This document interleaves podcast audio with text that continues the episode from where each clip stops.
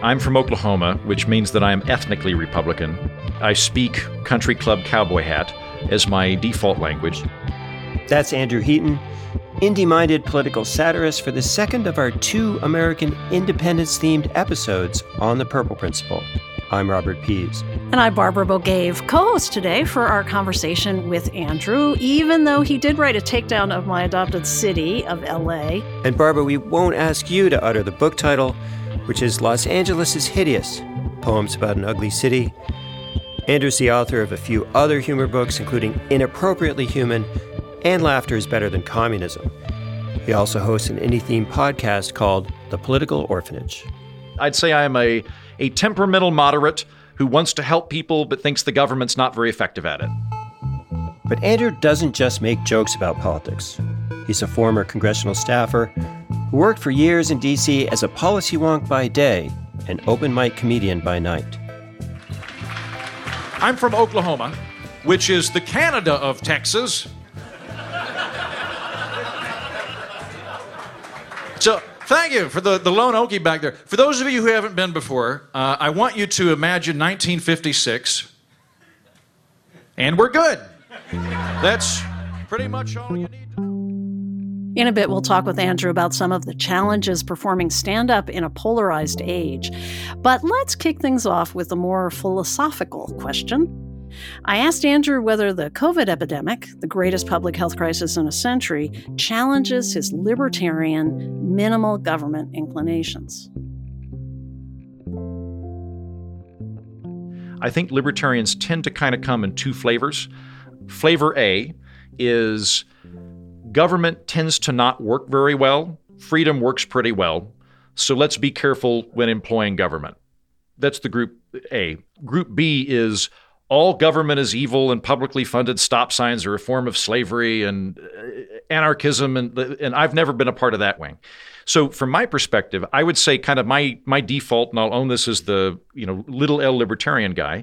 If you want to take people's money or make them do things using force of law, I think the onus is on you to explain that there is a overwhelming public necessity for a problem to be solved by the government and to explain why your solution is going to achieve that end. And if you can meet those two criteria, I will support you on that.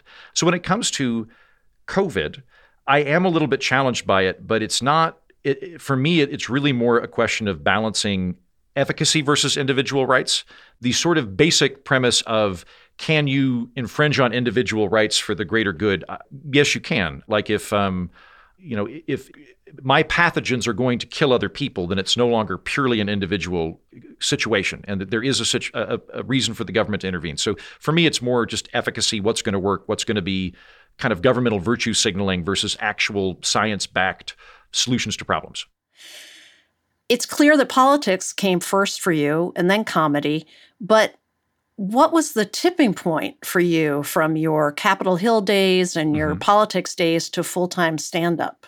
Yeah, you know, well, they actually kind of started around the same time. Like when I was in college, I was doing a bunch of political things. I was in a, a mock government um, group and uh, page at the state legislature when I was in high school.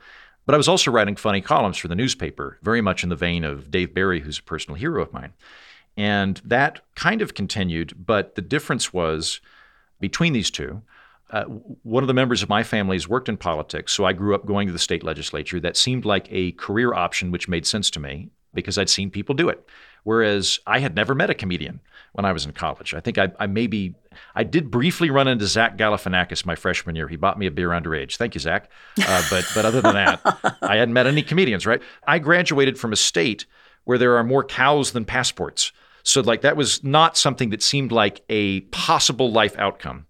So when I moved to DC and was working on the Hill, I started doing stand up at night. I was doing open mics and bar shows and things like that, doing them two, three times a week, which you need to do when you're beginning stand up comedy because you really need to get up on stage a lot.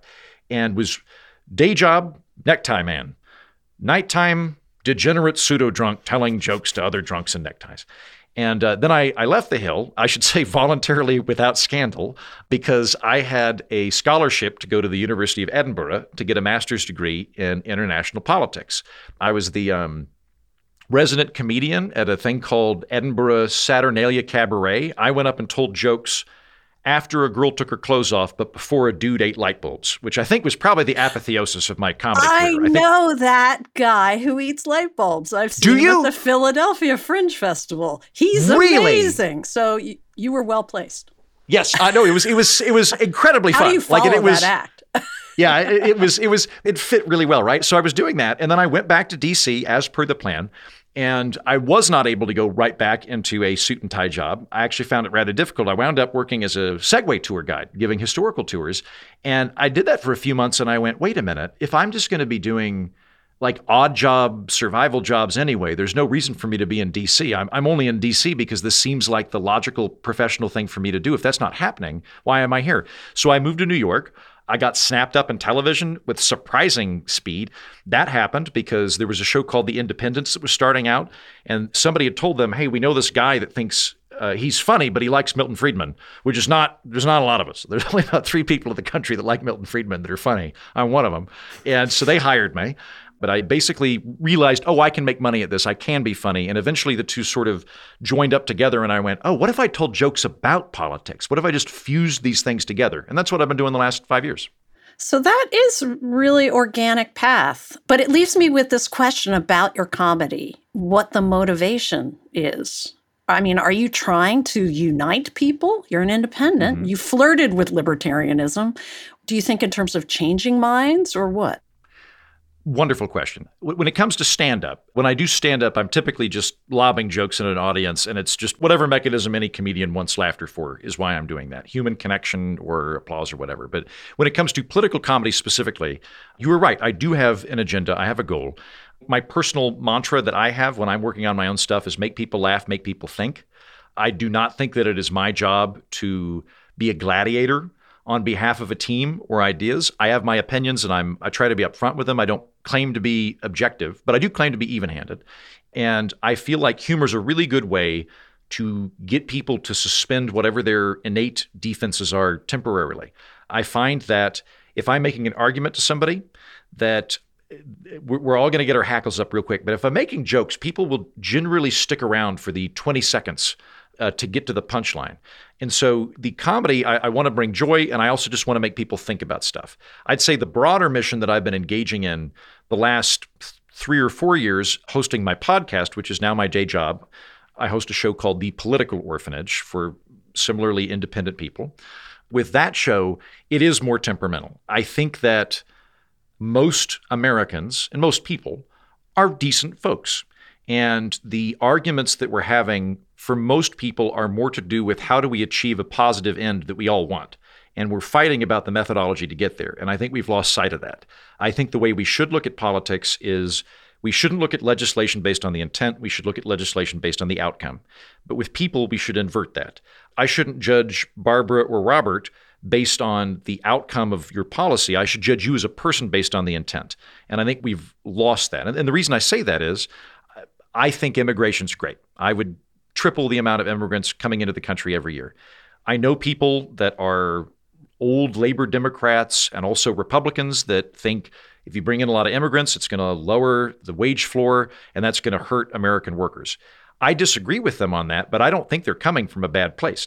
And I've been wrong about all sorts of things in my life. So I need other people that I disagree with to point out my own epistemological failings to me and keep me honest and keep me smart. And they need me for the exact same reason. And so I'm trying to kind of bridge that and make a space on the political orphanage where people can come in, be exposed to contrary ideas, be exposed to other viewpoints, and recognize that you're allowed to be friends with this person even if you disagree with them. And that it would do well for all of us to have a dollop of intellectual humility.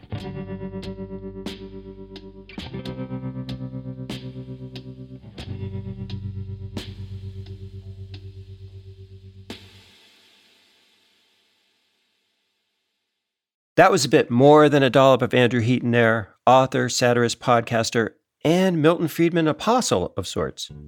Rob, I really appreciate his point that we should judge legislation based on outcome, not intent, since so much legislation does have unintended consequences. Like inflation, for example, we're seeing some of that consequence right now. But Andrew also says we should judge people by their intent, especially their good intentions.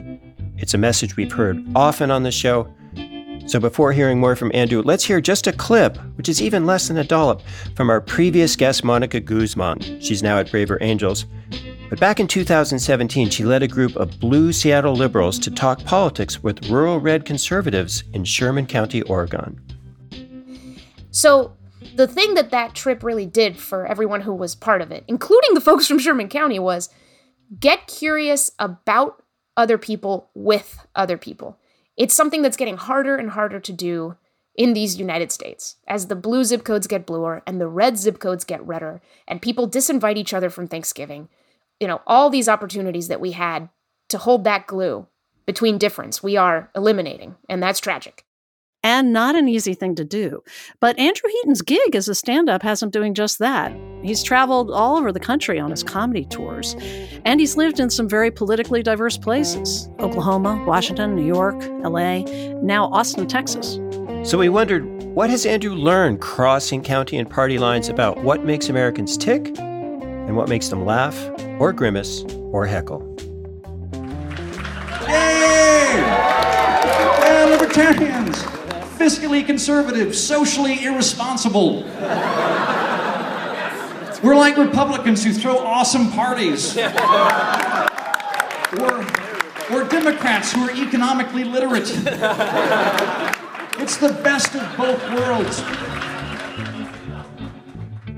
For me, I think this is part of the reason that I do what I do is having lived in Oklahoma and loving a lot of people there actively that I'm related to, but having also lived in California and New York and Austin and loving a lot of people from there, I am capable of going, oh, people I disagree with are still decent human beings. And I think we're increasingly getting to a point where you don't have to meet anybody you disagree with on a regular basis. And then they just become these kind of evil cartoon characters to you.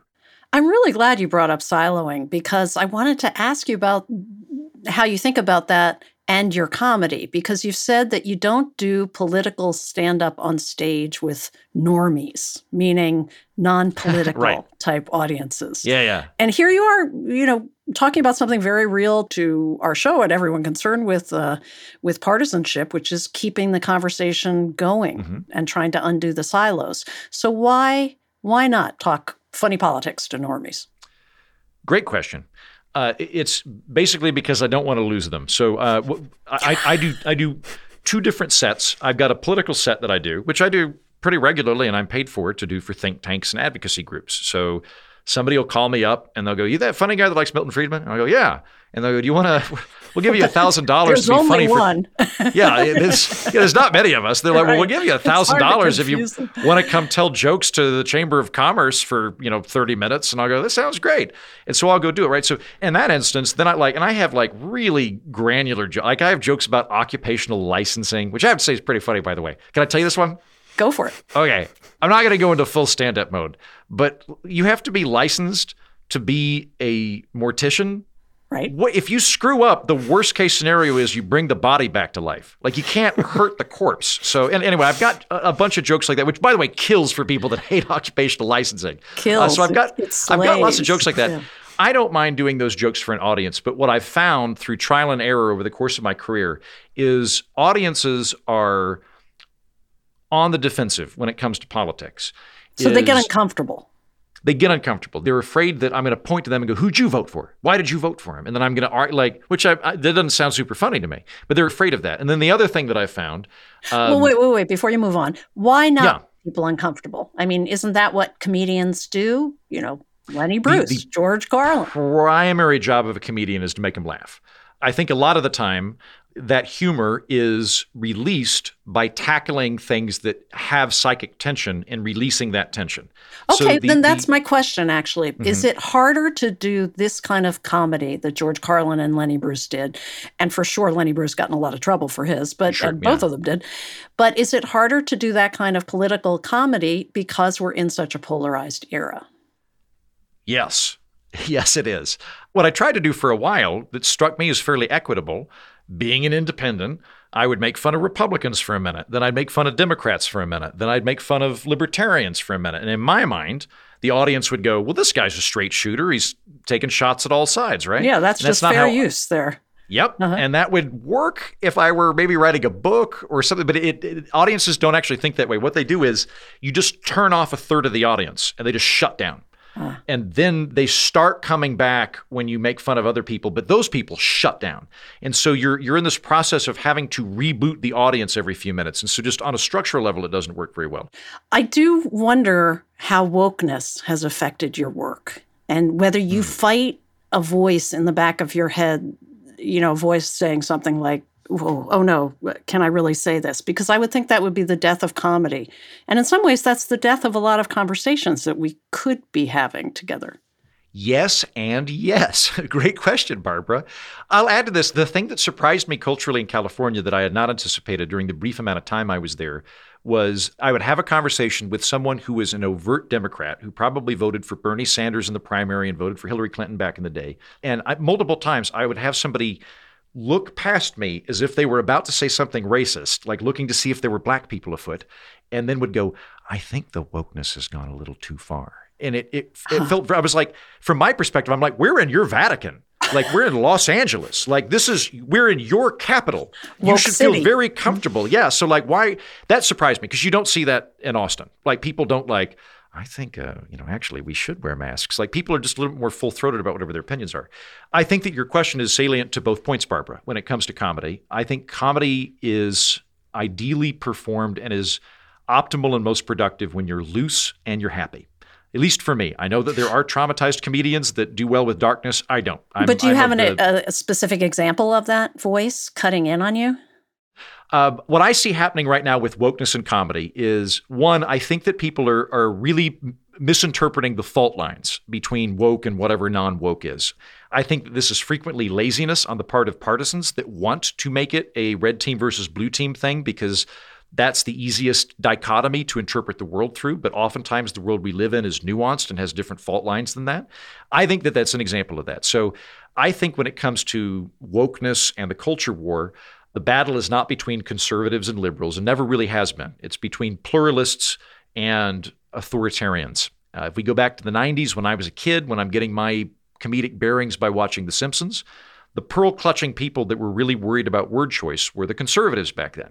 The Simpsons were getting in trouble because they'd say but, or they'd say shut up or something, or Murphy Brown is a single mom, and the vice president of the United States is talking about how this is leading to the demoralization of the American people. And at that time, Democrats were the ones that would go, guys, it's a sitcom. It's a cartoon show. This is not an exegesis. This is just a big hole we shovel jokes into. Try to have fun, calm down. And the conservatives were kind of the church lady folks that were getting worked up. And that is now switched around to where the pearl clutching people getting really worked up are the woke people who tend to be to the left. And uh, I think that the kind of spectrum there that's actually operating is are you okay with people being in error, or do we all have to be on board for the thing? And it's not fun doing comedy for the people that all want to be on board for the thing and it does make you a little concerned to, to go be funny at them. I'll say stand up comedy clubs tend to not be those people. It is self selecting on both ends. The comedians tend to be heterodox by nature and sort of anti authoritarian and not prone to sticking to the script. And the crowd tends to be drunks that are out late who don't care. Well, Andrew, I'm going to follow up with kind of a two part question. It seems that comedy's been sort of sucked out of Washington too. If you go back 30 or 40 years ago, I remember anecdotes about Ted Kennedy and John McCain joking about how I'm really going to beat you up on the Sunday morning shows, or that mm-hmm. was a mm-hmm. good one as they passed each other in the halls. It's hard to imagine that now. Yeah. These people have lost their sense of humor. At the same time, they're always performing for their base, mm-hmm. and they're never really themselves. Great question. Um, so, a lot of the people that I knew that were on Capitol Hill are no longer there. I'll say when I was on Capitol Hill and I came in just before the Tea Party, so like think cap and trade Obamacare, that era, pre Tea Party. At that time, I will say I was very pleasantly surprised to discover how bipartisan Washington D.C. was, and uh, and that kind of happened across the board. Now on the on the politician side, it was a little unctuous in that the politicians would put on a show but it was a spectacle that they would do intentionally for sound bites to go back to their constituency. So, for example, an episode relayed to me, I did not witness this, but I trusted my colleague that was on the Hill at the time, said that he'd watched one of these congressional hearings where the congressman just lit into this person and was just, you know, raking him through the coals. And then afterwards came up and went, Hey, I'm really sorry. I know I came hard on you, but I've been kind of low in the polls and I really needed to show my constituency that I'm tough on this issue. You know, enjoy your time in Washington. I think that happens. And you'd see like like at the time I was there, I guess Barbara Boxer retired, right? She's no longer the senator. Correct. Yep. Right. So at the time I was there, Barbara Boxer and Jim Inhofe would fight like cats and dogs. Then they'd go get dinner. They were and are friends. Uh, Jim Inhofe being an extremely conservative Republican from Oklahoma. And I'd say in D.C. in general, then and now, if you can't be friends with people you disagree with, it is a professional hindrance to you. Unless you are a super activist working for a super activist organization. Now, that said, I am told by my Democratic colleagues that that began dampening with the Tea Party coming in, and that the Tea Party viewed itself as a combative and insurgent force fighting the entrenched bad guys, and that that old polity did not exist with the new people. And the other thing I'd add to that is. Uh, you, you all have probably covered this before we began the program, but the current process we have right now of first past the polls and open primaries means that if you were a politician, you were generally not worried about losing to someone from the other party. You were far more worried about getting primaried and that is the concern for you is that somebody is going to say that you are a traitor or a cuck or you're friendly with the enemy or you're a limp-wristed centrist or something like that. So you got to go hard to the edges right? Well part and parcel to that is you can't be seen in public being friendly with anybody because we've got to a point now where we don't view the other party as the opposition. We view them as enemies and that is a qualitatively different state to be in. And we've moved on from thinking people are in error to thinking they're in sin. And so if you're a congressman, you're a senator, and you're hanging out with these sinners, that's different than hanging out with people that are wrong. And that's, uh, again, just lamentable for everyone involved in that process, from the politicians all the way down to us and the constituency.